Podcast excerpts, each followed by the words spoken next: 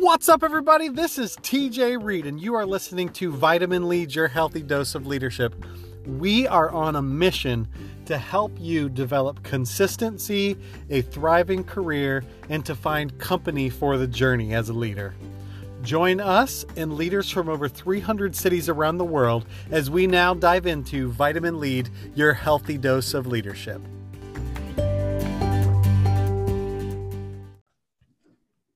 What's up, everybody? Welcome back to Vitamin Lead Your Healthy Dose of Leadership. I'm your host, TJ Reed, and I am excited today to have our guest, uh, Stefan Grenier. Did I get that right, Stefan?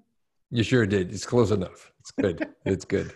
Well, thank you so much, Stefan, for joining us. Uh, why don't you? We've already shared a little bit of your bio, but why don't you tell us a little bit about your past and what led you to your vision of a world where people no longer face barriers to good mental health?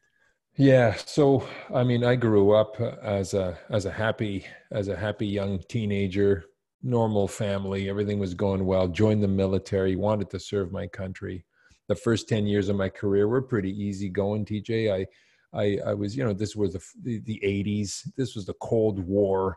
We were preparing for the Russian invasion and we trained all the time and there was no wars. It's a Cold War, right?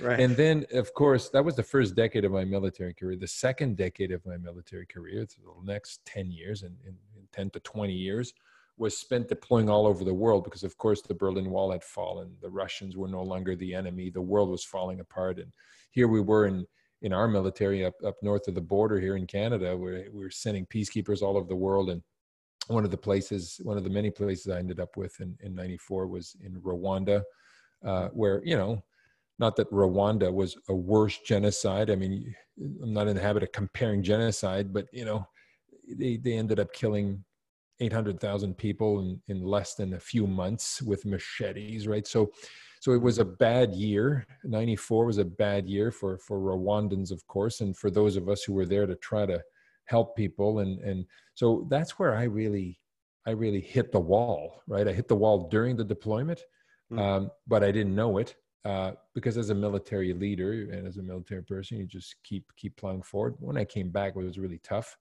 Uh, reconstituted myself. It took took me about six seven years to regain my mental health. And then, mm. you know, I, I sort of said, what's wrong with our organization? What's wrong with our leaders? What's wrong with me? Should I have not been a better leader when I was there, right? I don't think I was a bad leader, TJ.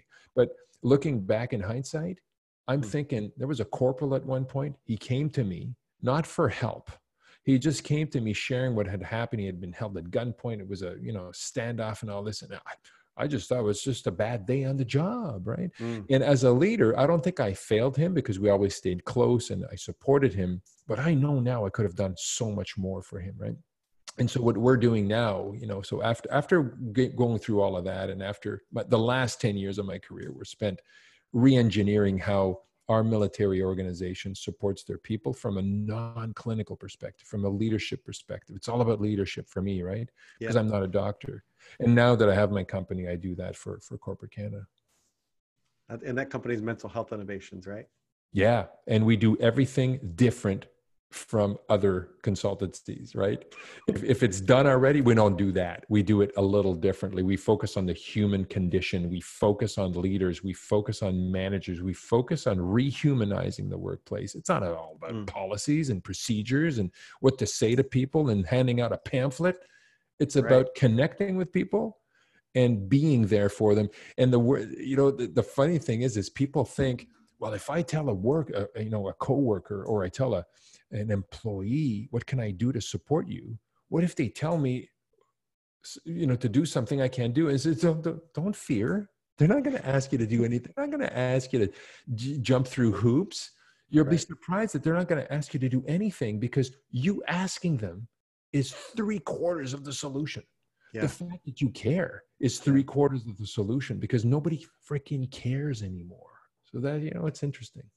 Is uh, earlier you were saying when you were talking about uh, being a leader in the military, do, do you wish that you would have been more attentive to your own feelings? Did you get just kind of, I, I think all of us as leaders sometimes get numb to the experiences that we've had and don't realize that other people are experiencing it for the first time with fresh eyes and things like that. Like, mm. w- do you wish that you would have kind of, I guess, maybe been more of like a sane commentary for those people as they were walking through that or I don't know. I don't think I was the kind of guy that was, uh, you know, very stoic and one of the tough guys. You know, okay. I've always been sort of a. I, I think I've always been kind of the the guy that understands, right? And that when somebody's not doing well, you understand but that doesn't mean I, I did enough for the people who were working for me at the time right? I mean as leaders it's hit and miss. You do what you can you you know and you can't always be so there's a difference between being respected and liked. Sometimes you're going to make unpopular decisions. Yeah. Uh, that's just the way it is. Um, you know I saw, I saw this great quote i think from steve jobs or somebody that's very much more important than me who, who said if you if you uh, want to please everybody all the time don't be a leader serve ice cream right? Yeah. And it's, it's true right? When yeah. you're a leader you're going to displease people but that doesn't mean that leaders you know so i i was always wondering i think i always had that ability to self-reflect did i do enough? Was that the right thing to do? How's yeah. he really doing? Right? He said he's okay but is he really okay? But then i wouldn't stick to it because I didn't mm. know I didn't know back in the in the 80s and the 90s I didn't know about this mental health thing. We now know, right? Right. Uh, and, and and so when people are going through a tough time, I actually did not comprehend the long longitudinal impact this can have on a human being's life. Right. Mm. It was just you know had a bad day. Now that we know with the hindsight and the experience now you know th- this is what we're we're committed to is to help organizations shape a culture that actually really supports their people right? Mm. and keeps the people because we know the young folks you know if they don't stick around it's because the organization's unhealthy. They move on right? Right. So the biggest i don't know if it's like that in the states but in canada the the biggest culprit for corporate attrition is you know you guys suck. I'm moving on. I'm leaving. I don't need to take this shit. And so and that's a good thing right? So the right. young generation is is taking corporate canada maybe corporate america to task. Yeah. you better treat us well. If yeah. and it doesn't need to be a pity party. It doesn't need to be you know treat us well like tea and crumpets every morning but you better treat us with respect because we're not yeah. taking this shit, right? So uh, it's a good thing. So can I say those things here on your podcast? Sure. Yeah. Yeah. Why not? okay.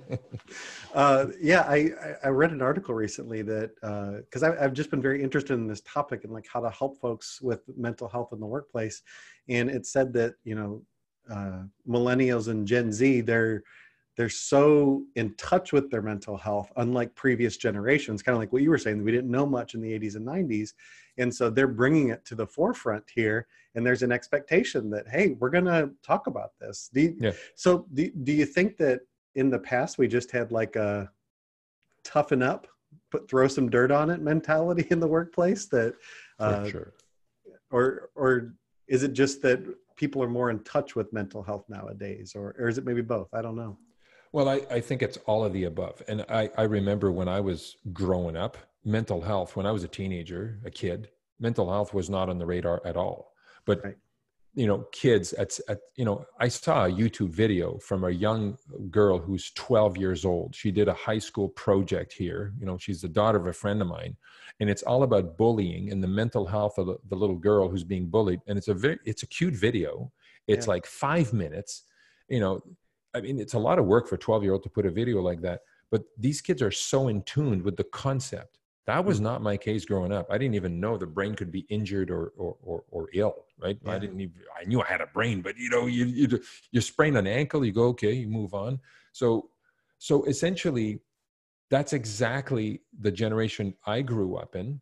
Mm-hmm. And and now it's completely flipped inside out. So you have people of my generation now who are in their 50s at, in, in the leadership and the governance structure of organizations who are going, what's, what's up with these kids? They're bringing up these issues. So I'm not so sure if it was a suck it up mentality, but there was definitely a part of that. Uh, but it's also an ignorance. Ignorance ignores itself, right? When you don't know mm. something, you don't yeah. know you don't know it. Right? Yeah. You, you just don't know it. And doesn't mean you're stupid. You just don't know. So there's part of that.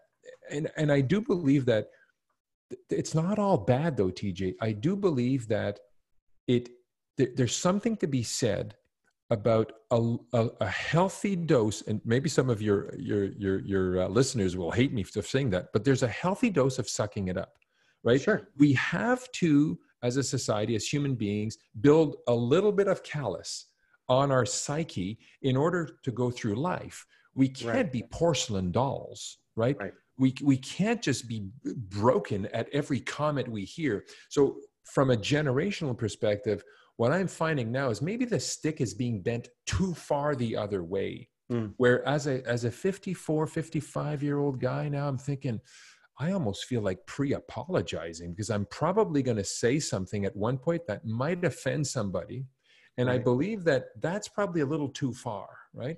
Yeah. And so people probably get mentally injured or mentally hurt too quick now. Mm. Uh, but that that doesn't mean they're weak or but it means that there's a societal shift. And i think when when the pendulum comes back in the middle there uh, we'll land in the sweet spot where yeah. it's okay to be human. You're okay if you have a bad day. You're going to bounce back. But i do believe that at this point in time we we need to also think that yeah we need to build a bit of resiliency. We need to be able to have a bad day yeah. and and not need to take two weeks off right, right. and go back to work the next day. Or uh, if the boss uh, i remember a, a, few years ago three four years ago we, we were helping an organization and, and this employee says i was traumatized last week. And i said jesus what happened? And the employee said my boss pulled me in his office and you know here's what he said. And he goes on to take what he says. And i'm, I'm listening to this. I'm thinking well you know you you you you, you missed your deadline you didn't yeah. come in one day, you didn't tell him, uh, and he's telling you, "Don't do that again."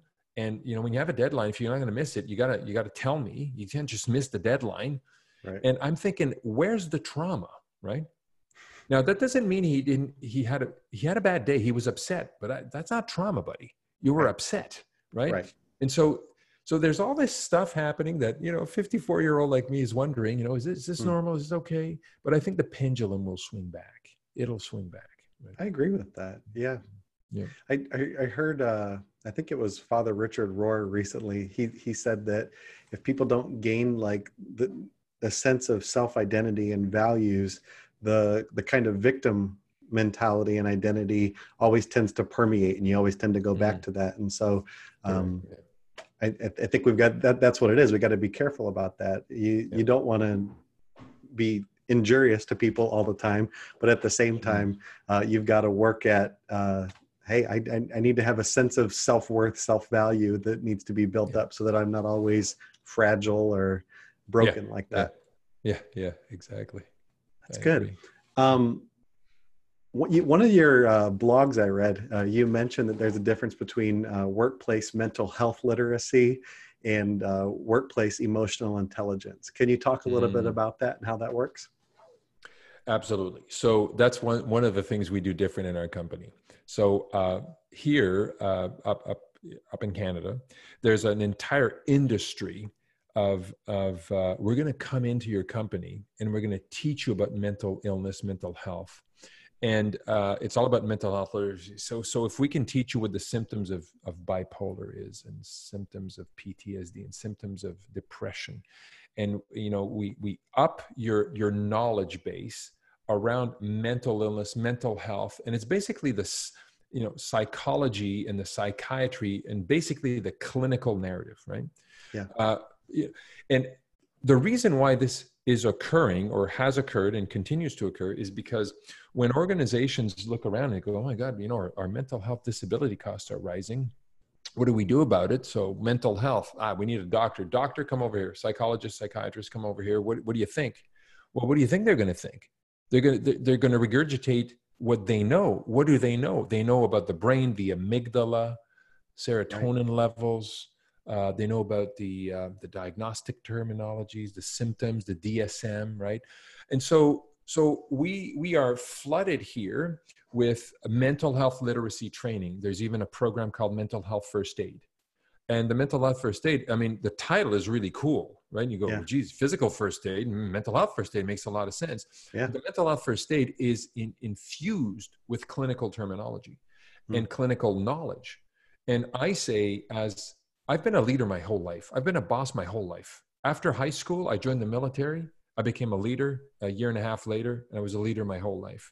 Mm. And I that doesn't qualify me for for anything really, but I say mental health in the workplace is not a clinical issue. It's a leadership issue.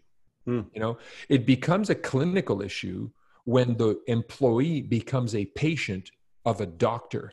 But that employee remains an employee. And as an employee, you're the leader. You better support that employee. And that support does not come from clinical knowledge, it mm-hmm. comes from your ability as a human being to be vulnerable, to, to understand, have empathy, uh, be humble, connect at the human level, and, and engage the person with whom you have more power, perhaps, but mm. Just lower that power differential.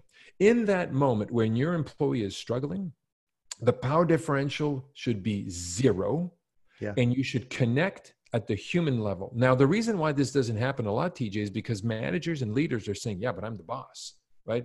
And so if I say anything, I'm going to be held liable. So what we've we've found is the sweet spot of equipping managers and leaders on how to support a human being without ever jeopardizing the liabilities leaders and managers have mm. towards the company, right? Yeah.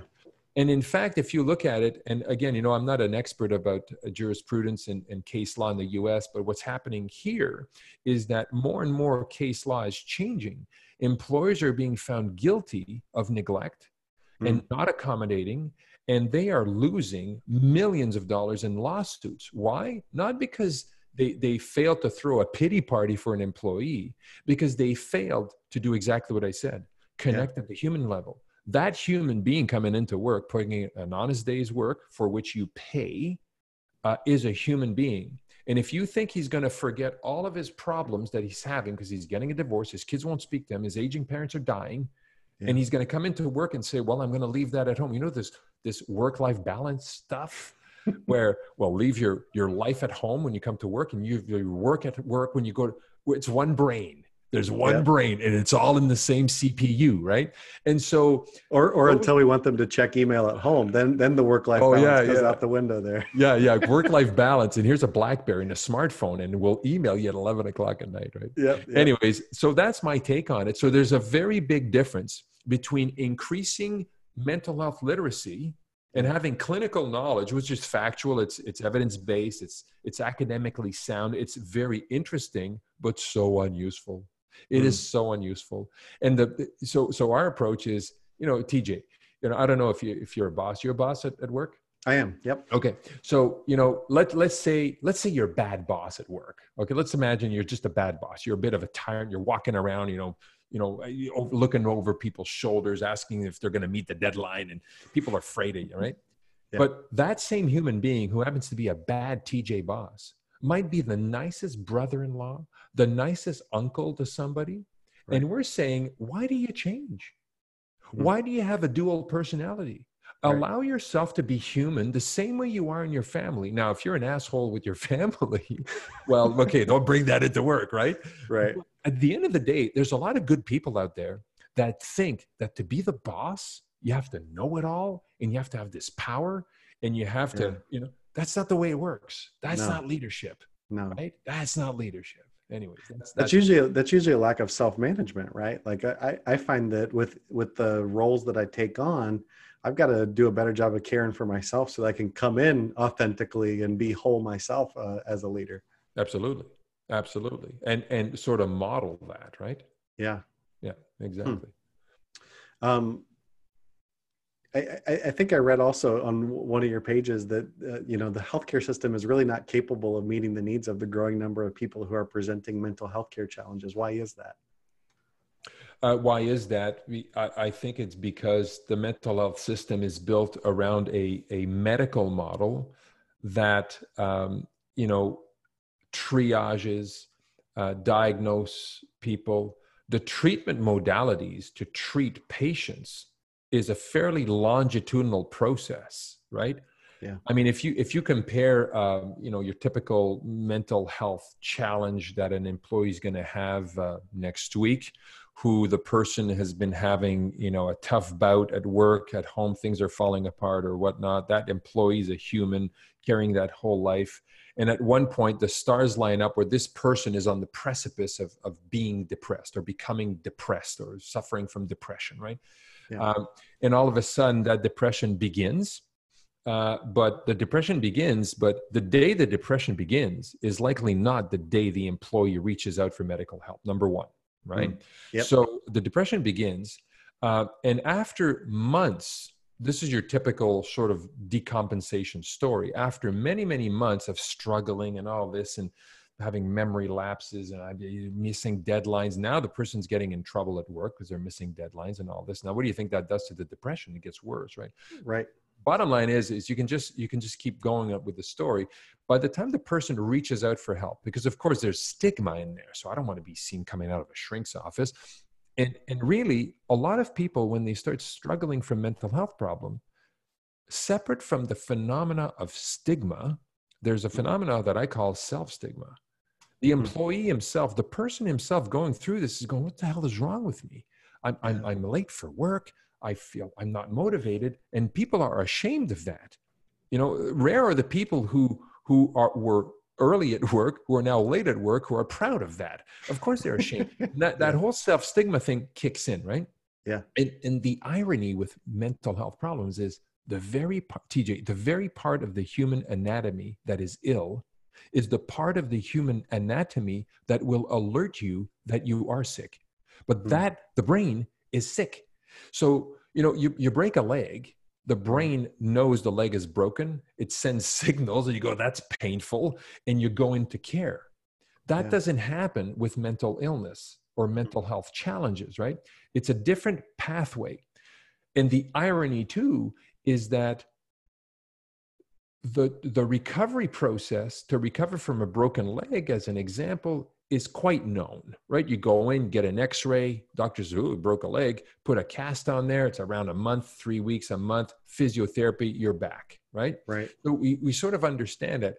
And, and it's, it's, it's an injury actually that the minute you get injured, you know you're injured. That's right. not the case for a lot of people in workplaces who become injured mentally when hmm. when workers become injured mentally they're going to they're going to walk on that injury for months sometimes years before they go into care so by wow. the time they go into care what do you doctors are not dealing with a, just a broken leg now or you know like the the analogies of a broken brain they're dealing with a broken leg that's been walked on hmm. for a year the bones have fused in the wrong way right wow. the neural yeah. pathways are functioning in a very different way. If people present it to clinicians the next day after, you know, becoming depressed, I don't think it would be this bad, but that's not what's happening. It's never happened that way. I don't know if that makes any sense, TJ. That makes a lot of sense. That's man, that's really good because when I, when I heard you talk earlier and say that it took you six to seven years to recover from the post traumatic stress, and I said, wow, like for you to even to be able to put a timeline on that, that's very interesting because I think so often it's hard to see that and understand that. But yeah. um, when somebody their when their their thoughts are injured when it's not a healthy brain they're they're they're walking on it as a survival method instead absolutely. of a thriving method right and so absolutely and they don't even know and again ignorance ignores itself right when you hmm. and you're you're trying to be resilient you're trying to go to work right and i remember for for at least two years I would, sh- you know, I used to shave in the morning, right? You're in the military, you have to shave every day and put your uniform, press your shirt and spit your shoes and all that. I, I still did that as a colonel, right? I, I, I did not paint my shoes. You know, I didn't have patent leather shoes. I actually spit shine my shoes. And so there's all that. Good pride, for you. Right? Yeah. And I was shaving in the morning, hmm. literally look at myself in the mirror, TJ, saying, what the hell is wrong with you? Hold it together today. Hmm. You know, don't, don't screw up what, what's what's the agenda today you know don't don't don't don't stop it right and you're talking to yours you're psyching yourself up for the day the same way an athlete psychs himself up mm-hmm. for the gold medal run right but imagine if if that's what you have to do every single day psych yourself up olympians mm-hmm. can't can't perform at that level every day. They're going right. to keep over right?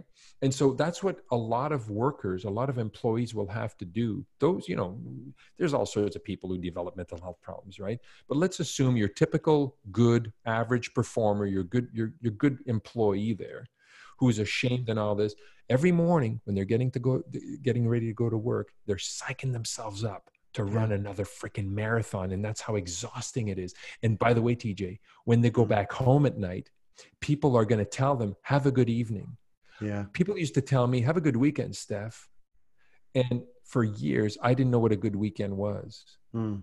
I remembered when I was healthy, I knew what a good weekend was. But my weekends and my evenings were spent reconstituting myself for Monday morning, reconstituting myself for tomorrow morning, psyching myself up to keep it together so I don't lose my job, right? Yeah.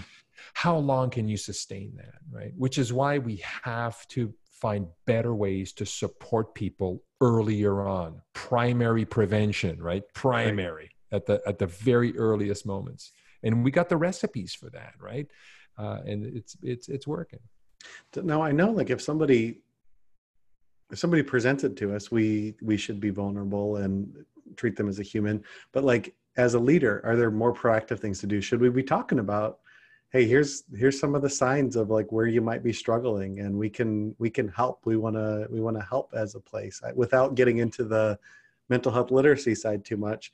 But do we need to be talking about it more as an organization so that people go, oh yeah, I do have a broken leg. so i think that it's not so much so my, my opinion supported by you know how we approach things at, at mhi um, my opinion is this i think as a leader let, let, let's say you're a leader who's saying yeah there's a lot of mental health problems in, in our shop and it's growing. That's the trend you know if you extrapolate the curve this is just going to get worse. And you're a leader who's who has a crystal ball and you know you're going to be there for the next 20 years and you say okay i'm going to i'm going to change the course of, of, of history here. I do not think you will make a huge impact by starting to raise you know in meetings hey by the way guys you know mental health is important uh, we want you guys to take care of yourself. If you have a problem, I have an open door policy. All this cliche shit there, that doesn't work, right? Right. It's, it's all cliche. And it works with healthy people. The healthy people will say, TJ is a really good guy, right? The people who are struggling will not perceive it that way because Hmm. people, when they're struggling, perceive things differently. And we, we can explore that later, maybe in, in the podcast. And there's evidence to show that, there's research that shows that what what we believe and back to the emotional intelligence what we believe really works is leaders must develop relationships with their people well ahead of a person's mental health degradation. Okay. in other words you know it's unheard of while somebody is drowning to say hey while you're drowning i'm going to teach you how to swim. It's too late it's too late to teach somebody how to swim and they're That's a good point. That's a good Right? point. Yeah. so what what leaders do nowadays, because leaders and managers and supervisors are all freaking busy. We're doing emails, we go to meetings, right? And there's very little time left to develop human relationships between the boss and the employees.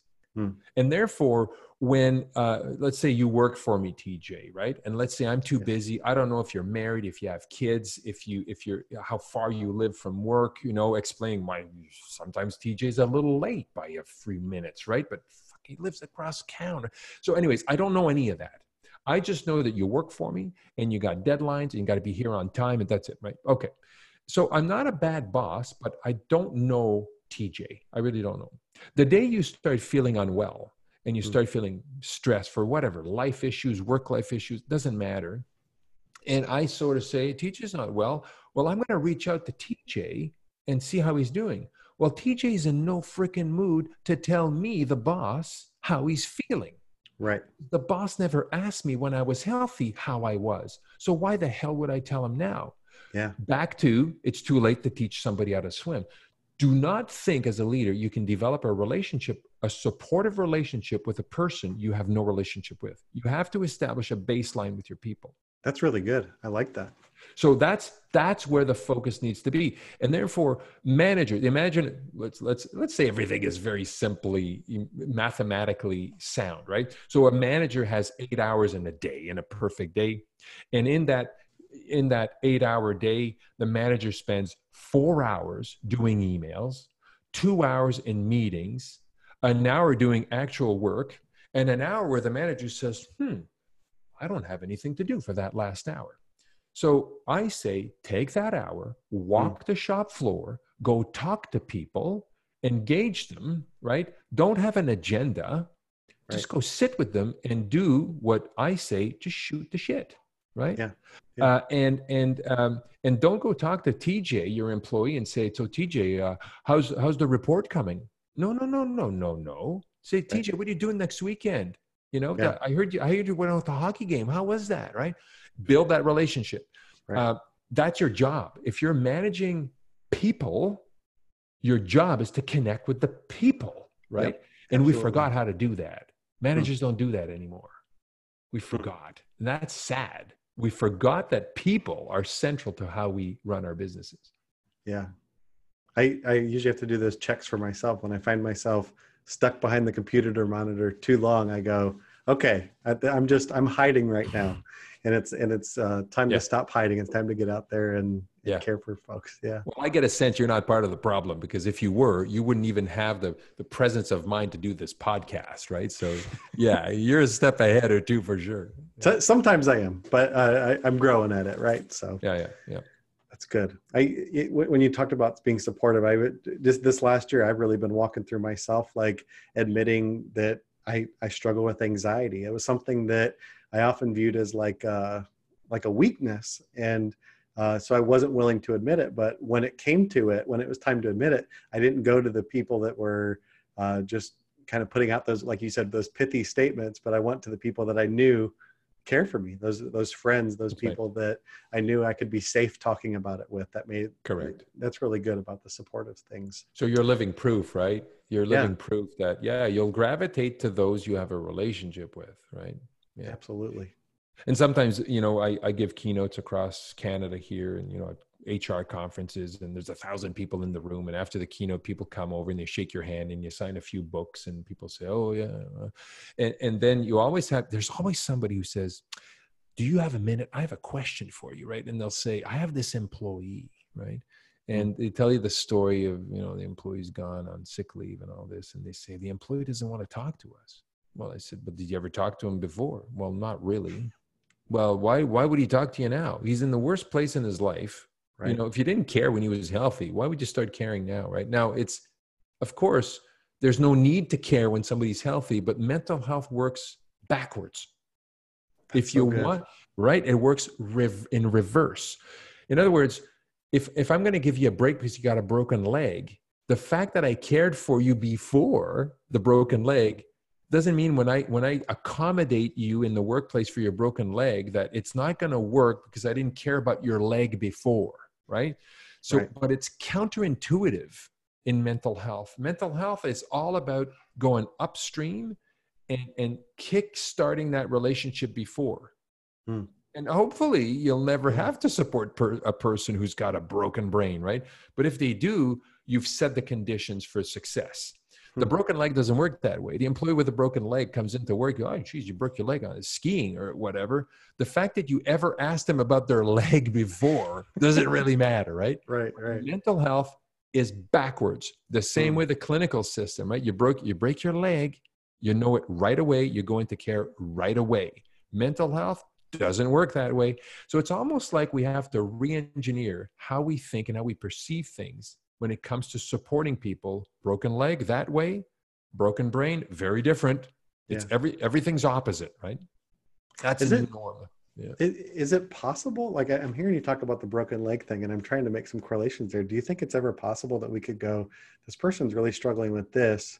If we take some of these steps, we know that in 30 days they could be in a much healthier place, like kind of like a diagnosis, the same way they would do with a broken leg. Or is everybody so different in that that there's not a really a ability to to do that well?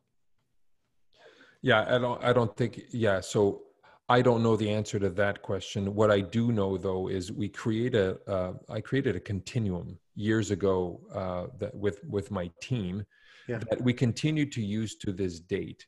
It goes. So imagine, you know, uh, uh, like a, a graphic with green going to yellow, going to orange, going to red, right?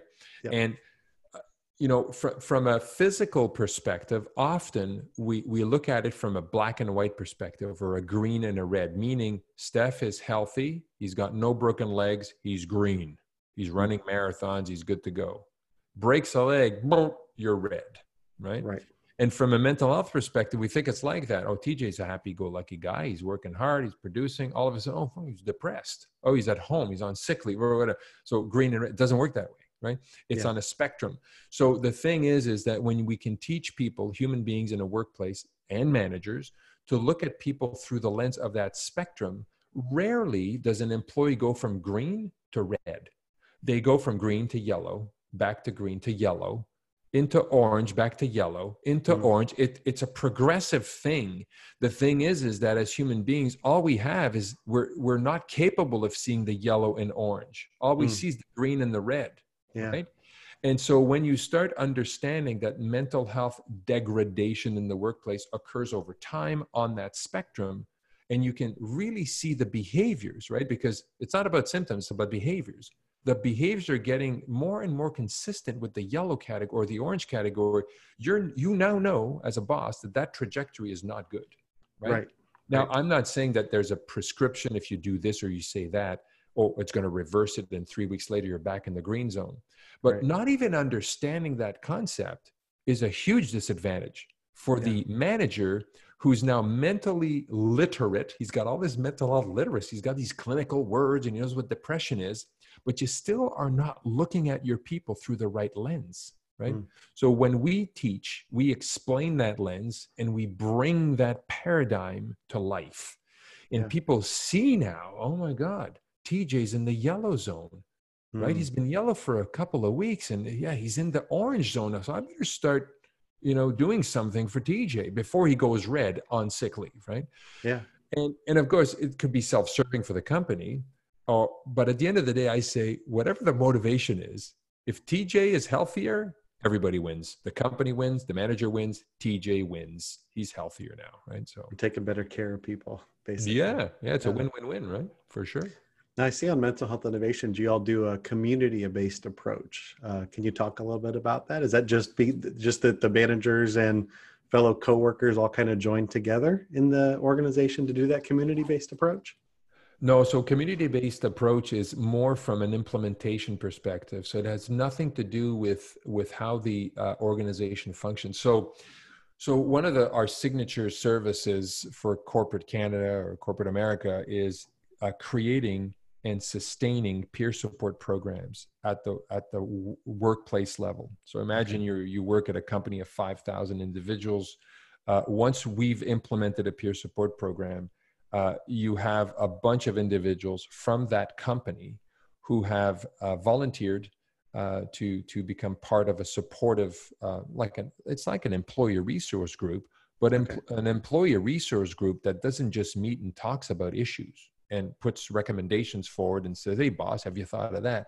But these are employees who become resources to other employees who are not feeling well, but mm. they meet all the criteria because not any Tom, Dick, and Harry should or can support others when they're mentally not well, right? right? So we've been doing this 20 years, and so we know, you know, we know how to have a conversation, an interview with TJ. And at the end of the interview, we're saying TJ is going to make a good peer supporter, or TJ's unfortunately is not going to make a good peer supporter. He's a good guy, but he's not right. going to be a good peer supporter, right? Because, because, because. So when we implement these programs, TJ, we just don't come in and say, okay, he wants to be a peer supporter. It doesn't work that way. You know, it doesn't work that way. So right. what we use is a, is a, a methodology called community-based rehabilitation.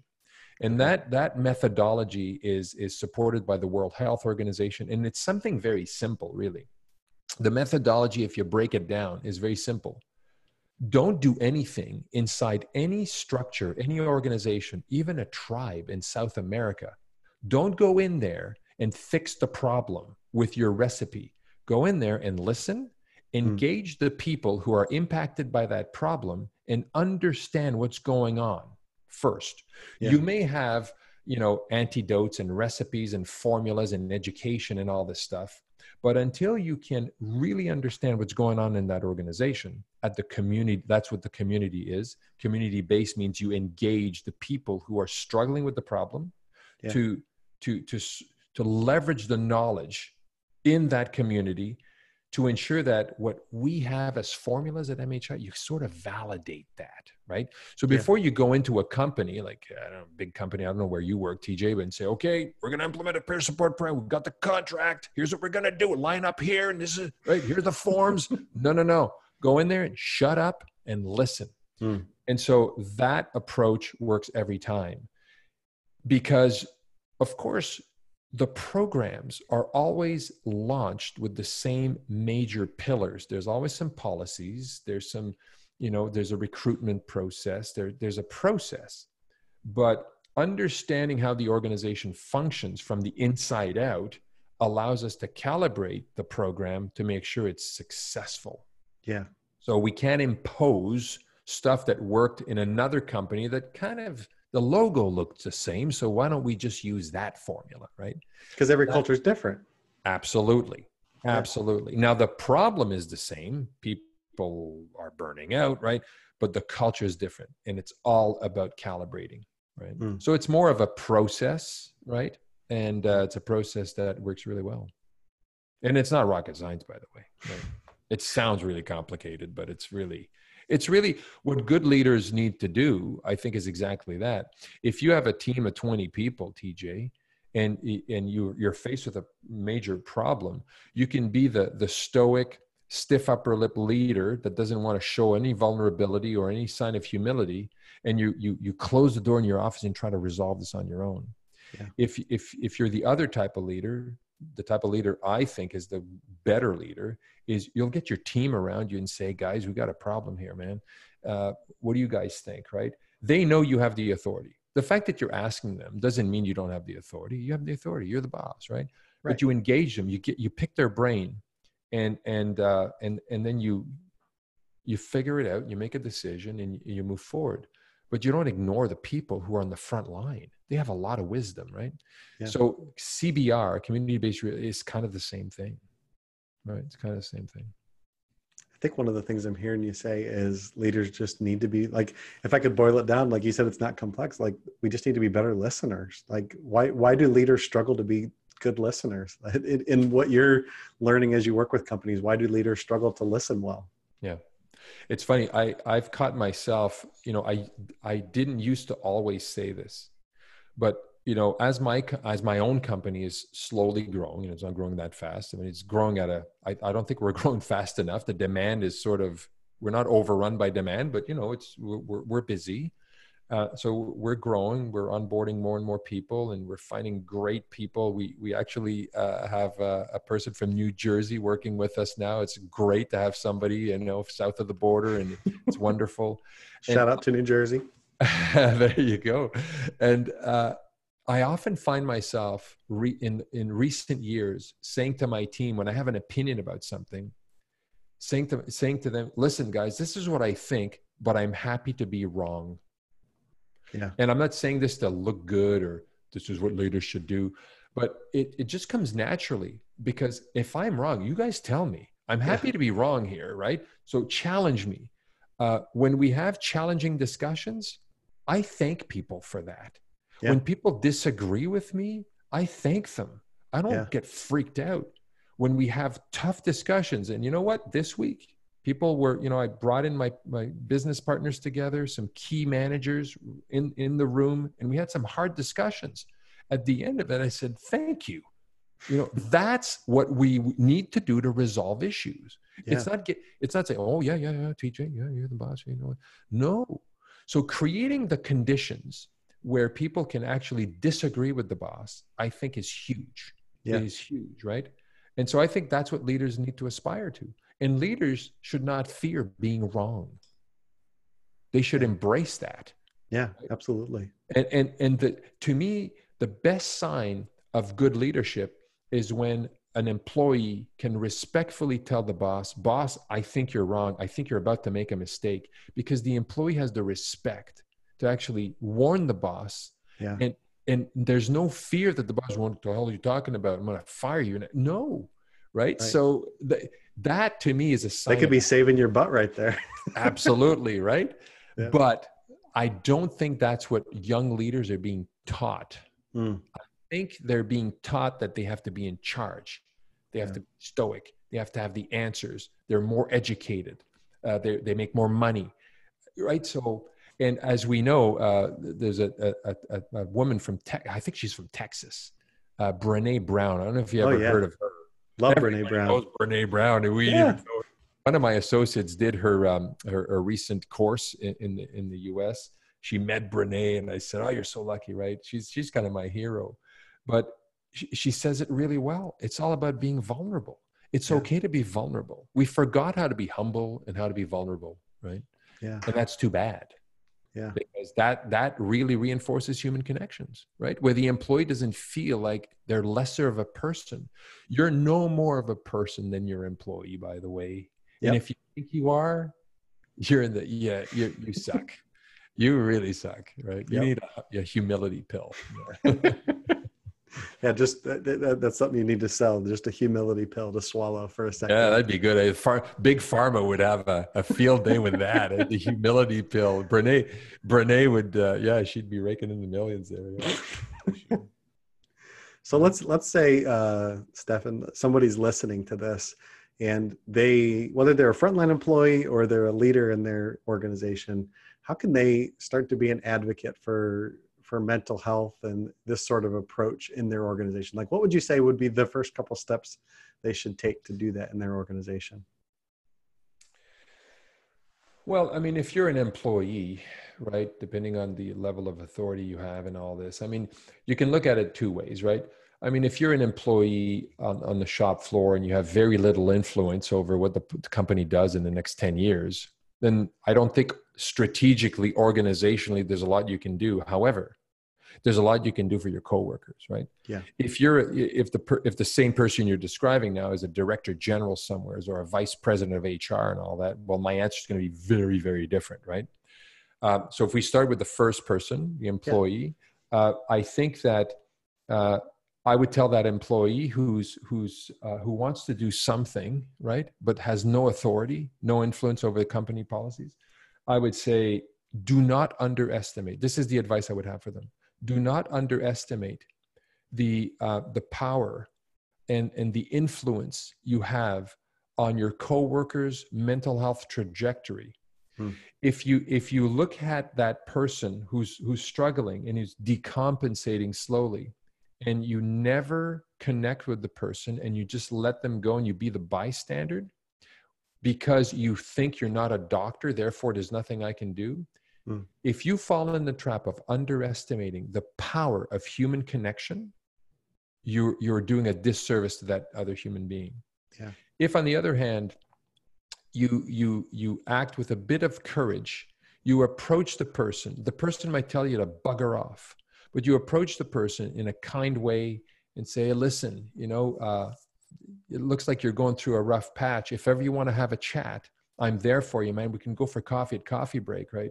If you muster the courage without thinking that the person is going to ask you to resolve the problem they're going through just connecting is enough often right? So you Yeah. don't need to be a doctor. And so many human beings nowadays think i'm not a doctor. I can't do anything so i'm going to let tj be and i hope he calls a doctor right?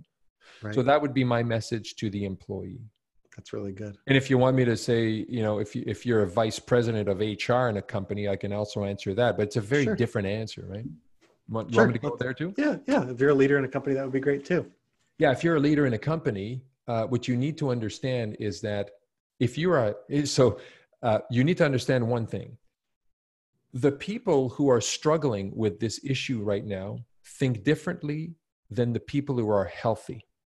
So if you are a leader in the organization, and let's assume that you don't have a mental health problem, because a lot of leaders do, but let's assume you're a healthy leader, you don't know what it's like to be depressed or being burnt out or have bipolar or you know you have no clue. Um, do not surround yourself only with healthy people in the organization Hmm. and say, okay, what are we going to do to resolve this? Because the advice you're going to get is very different from the advice you will get and the insight you will get if you surround yourself with people in your company that have suffered through the problem. Hmm. The lived That's really good. yeah. And by the way, this is my opinion, but my opinion is supported by empirical evidence. Um, Dr. Hoge in the US did a study years ago uh, which looked at over 6,000 employee people who answered surveys around mental health, workplace, blah, blah, blah, right? And they were asked all sorts of questions. They were asked questions such as, okay, TJ, answer the survey. So, TJ, if ever you, you develop a bout of depression in the workplace, question number one, would you trust your workplace to do good by you, right? Question number two, would you be embarrassed? Question number three. Anyways, so the beauty of the Hoge study was that the data also included medical diagnostic scales, which means that, of course, the survey was anonymous. But out of the 6,000 people who answered the survey, they were able to look at were able to look at the data from those who likely had what what the answers were from mm. those who likely had a mental health condition compared to those who did not have a mental health condition. Wow. So if you dumb it down, if you ask T, a healthy TJ, to TJ, if you ever become depressed in the workplace there, do you think you'd be embarrassed? If you're healthy, you're probably going to say, no, I don't think I'd be embarrassed. Right. If you have depression at the time and you're asked, do you think you'd be embarrassed? You're going to say, yes. The perspective, the perception mm. is very different when you have a mental health problem. What does that tell us? community based rehabilitation. You yeah. need to engage the people impacted by the problem. That's what leaders need to understand. For mental health, right? And the beauty of what we do in our company is because we're, you know, when, when organizations come to us, they outsource that task. Why? Because they recognize that, hey, listen, the VP of HR wants to do something good for their people, and it requires engaging the people who are depressed today do you think depressed people in the company are going to go in a boardroom and say, okay, we're having a mental health meeting for everybody who's depressed. Come on in. We want your opinions. Nobody's going to show up, right? Yeah. So we have ways to actually reach out to those people from an outside perspective, right? So I'm not telling your VPs hire MHI, but the thing is, the point is, figure out a way to engage the people yeah. who are impacted and get their insight and and get their eye on the problem and see what would work for them. And out of that cohort of people tj there's a lot of people who have been depressed who have recovered and they remember how it was. So you can also talk to those people right? But again it's embarrassing. Nobody wants to show up. There are ways to do this right? And that's very important. And also i would tell those leaders uh, it's not all about clinical stuff you yeah. know, one of our signature service offerings is about leveraging the human capacity in those big organizations. These people are all on the payroll. They show up for work every day. They're there. However, they don't talk to each other about mental health, right? Mm. What we do when we create peer support programs is we allow those conversations to be had, those peer support conversations. It's not a pity party, it's the sweet spot, right? Yeah. Because and and leaders also think that well we got a great employee assistance program. We got good benefits. That's all we need. Well that's a two-legged stool yeah. right? Two-legged stool doesn't work really well. You need a third leg and that third leg is that human. That human in the workplace is going to spend five ten minutes with tj at the coffee break to chat about you know what's going on with tj right? And that's the missing link. People by the way people don't die by suicide in their doctor's offices do they no. They die by suicide out there. What are we, the people, doing out there to support mm. the people? Very yeah. little, right? When somebody's struggling, we normally look the other way, right? So when when VPs uh, have the courage to implement our peer support programs, what they do is they don't look the other way anymore.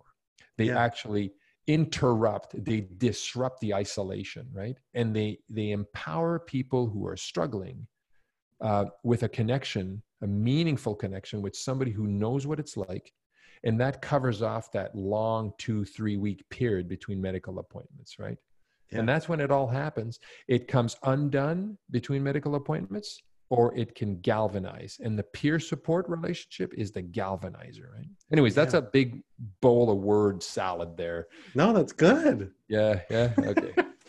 It, well I, I i think it makes uh, even for folks that are leaders in organizations like I, I heard this guy Jason True recently say uh, people that have a close friend or feel understood at work by somebody else, they're like, I, I think the figure was like they're like seven times more loyal or like st- stick around an organization if they know that they have that. And so, for any organization, uh, especially with how relational younger generations are, I think it's such an important investment to make sure that there is some cohesive relationships that are able to happen and be supported by the organization.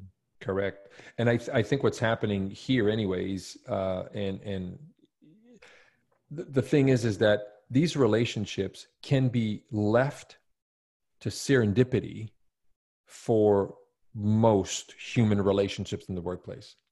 However, when an employee starts struggling with a mental health problem, organizations, I believe, have, a, have a responsibility to step up to the plate and not leave the isolation or not uh, occur based on serendipity anymore, right? So right. you go into work as a healthy person, 100 people go into work healthy every day and they build relationships. Some's like the, you know, we're like baseballs. You talk about baseball, you go for coffee and all this. And these are, okay, it's all fine, right? And so, of course, organizations just let all this happen and that's socialization. It's, it's all good, right? But when people become mentally challenged or mentally, you know, uh, impacted, uh, this is where the leadership needs to kick in and, and say we need to, we need to we need to cover that gap because yeah. isolation sets in right? Yeah. And often it's not necessarily because of stigma tj it's not because people say oh i don't want to talk to tj he looks depressed. You know i don't want him having lunch with me anymore. No that that's stuff we see in movies if right. tj is depressed he's not going to show up at the lunchroom anymore and we're going to say where's tj he hasn't been here for a week he eats at, yeah. he eats at his desk now right now of course that's the yellow zone right TJ's yeah. not sick yet. He's just starting to isolate, right? Yeah. But as TJ starts to decompensate more and more, you know, those the social fabric of relations and you know those connections start eroding. If there's nothing to potentially replace that, and TJ, you know, three weeks later figures, what's wrong with me, man? I, you know, people have been commenting and all. I'm starting to feel bad, and self stigma kicks in Imagine if TJ can talk to an employee who suffered the same damn thing three years ago and who's now yeah. better, right? Yeah. Imagine if we can precipitate that connection and not leave it to serendipity that TJ bumps into somebody, say, TJ, man, you you know, I lived through the same thing. That's probably not going to happen. Yeah. Our programs actually make that connection occur, right? If. TJ wants it, we don't impose it. Right. That connection is the game changer. Because instead of TJ walking on that broken brain, walking on that broken leg for a year, yeah. it's probably only going to take two, three months for TJ to say, yeah, you know what, Steph, you're right. I'm going to call the EAP program. I'm going to reach out for some help there. Why? Not because I told you you need a doctor, but because I've said, don't do what I did, buddy. Don't don't wait seven months. It's just going to get worse, right? Yeah. That's a yeah. promise, right? And yeah. so those little conversations are instrumental and that's primary prevention you're swimming upstream and you're not allowing tj to walk on his broken leg for a year before the company does something about it right that's good Stéphane, this has been a very insightful conversation. I've so appreciated oh, right uh, your yeah. your wisdom and all that you've learned along the way. Uh, um, I, I want to ask you one more question, if I could uh, and then we'll uh, share how they can connect with you as well. Sure. But uh, so at Vitamin Lead, our tagline is your healthy dose of leadership. And so I always like to ask people, uh, how do you define healthy leadership? Uh, introspection, hmm. humility, and never forget where you come from. Yeah. Right? And uh, I, I, I, to me, it's so important to to not lose the grassroots of things. And yeah. and i make a point you know every once in a while tj uh, we have a team in in eastern canada here that uh, group of employees that do hard some hard work. And this fall was really busy. And one of my business partners said so one of us i said i'm going. I need to be i need to connect back with our frontline employees who do the tough work because mm. it's too easy to be like you said earlier right uh, when leaders lose the ability to want to connect with their frontline employees, it's time to retire. Yeah. It's time to leave, do something else, right?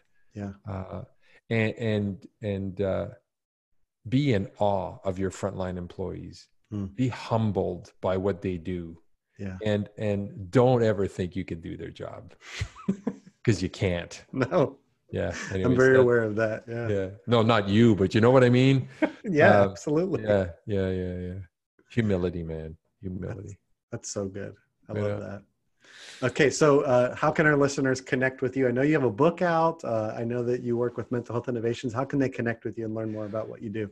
Well, there's there's one thing that is easy to remember. I mean, my name, Stéphane Grenier, it'll be published, I'm sure, on your podcast. So I have a, a blog, stéphanegrenier.com. It's not a very active blog, but every once in a while I feel inspired. I write something, and uh, my book is also uh, promoted there so stéphanegrenier.com and the other uh, the other one that's easy to remember is supportyourpeople.com supportyourpeople.com right? So that is uh, one of our flagship service offerings. And there's a free tool on there actually so for organizations who are listening in tonight saying hey, well, what do we do now? Well there's a there's a free you don't have to put your credit card in right? And stuff like that but you can do a, a quick assessment around where's your organization at and you get a score and the score actually tells you here's what you might want to be thinking of next hmm. right? So if you don't know where to start it takes about four minutes to do the, the assessment tool. It's a reader's digest. It's not a deep dive but it's sure. a place to start. Supportyourpeople.com tj I think I'm going to go to supportyourpeople.com either tonight or in the morning and right uh, check right that on. out. That sounds really awesome. Well, Thank you very uh, much for having me. I thank you for being here, Stéphane. I, have so appreciated it. And uh, best of luck to you as you go through the snowy season there in Canada. Yes. So. All right. We'll shovel ourselves to, to, to spring. Right on, TJ. Have a good one. Thank you. Have a good one. Bye bye.